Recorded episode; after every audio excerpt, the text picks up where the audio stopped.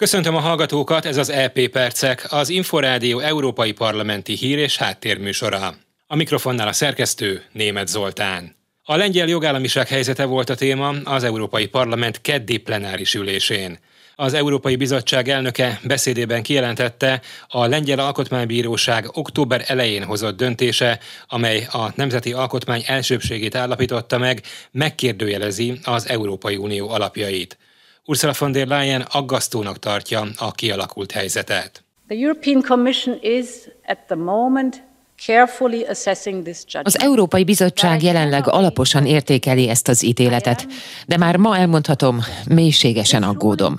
Ez az ítélet megkérdőjelezi az Európai Unió alapjait. Ez közvetlen kihívás az európai jogrend egysége előtt.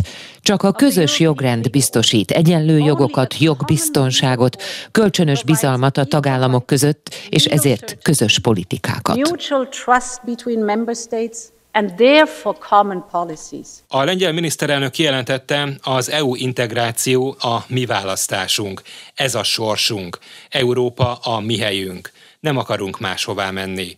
Mateusz Morawiecki szerint azt akarják, hogy Európa erős és bátor legyen.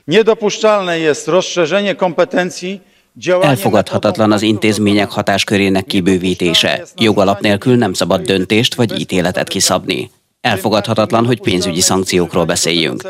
Elutasítom a fenyegetésnek és úgymond a tényleges megvalósítás nyelvét. Nem hagyom, hogy politikusok zsarolják Lengyelországot. A zsarolás nem lehet egy tagállammal szemben folytatott politika.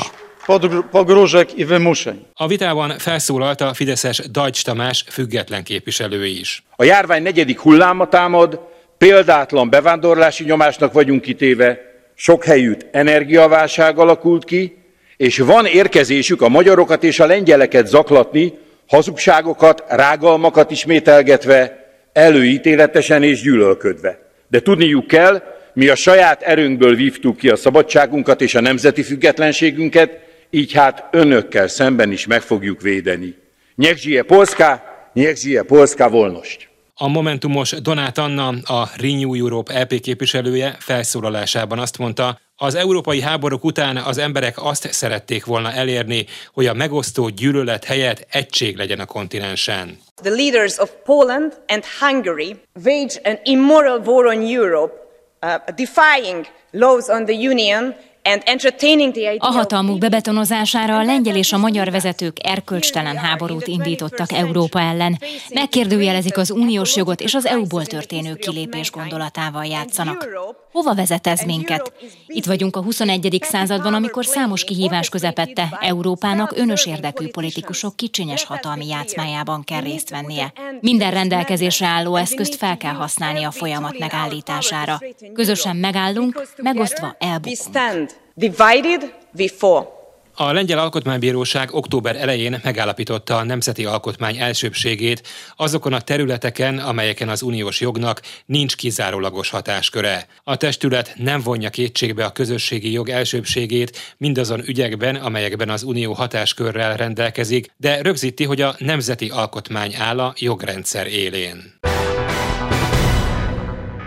Több mint ezer magyar fiatal juthat idén ingyenes Interrail bérlethez, annak az uniós programnak a keretében, amelyet Újhelyi István, szocialista EP képviselő mentorálta megvalósulásáig. Most még egy hétig nyitva van a pályázat lehetősége arra a 18-19 éveseknek arra az akár három hetes ingyenes vonatbérlet megszerzésére, amin öt éve dolgozom, hogy ez egy, a Discovery U program az egy tartós finanszírozású európai programmá váljon, és az a jó hírem, hogy most már az új költségvetésben 7 évre előre látjuk a sorsát a programnak, és így Magyarországon is sok-sok ezer fiatal nyerhet ezen a pályázaton, úgyhogy tessenek szívesek most pályázni, de hogy lekéssetek róla. Október 26-áig jelentkezhetnek tehát azok, akik 2001. július 1 -e és 2002. december 31-e között, vagy 2003. január 1 -e és 2003. december 31-e között születtek,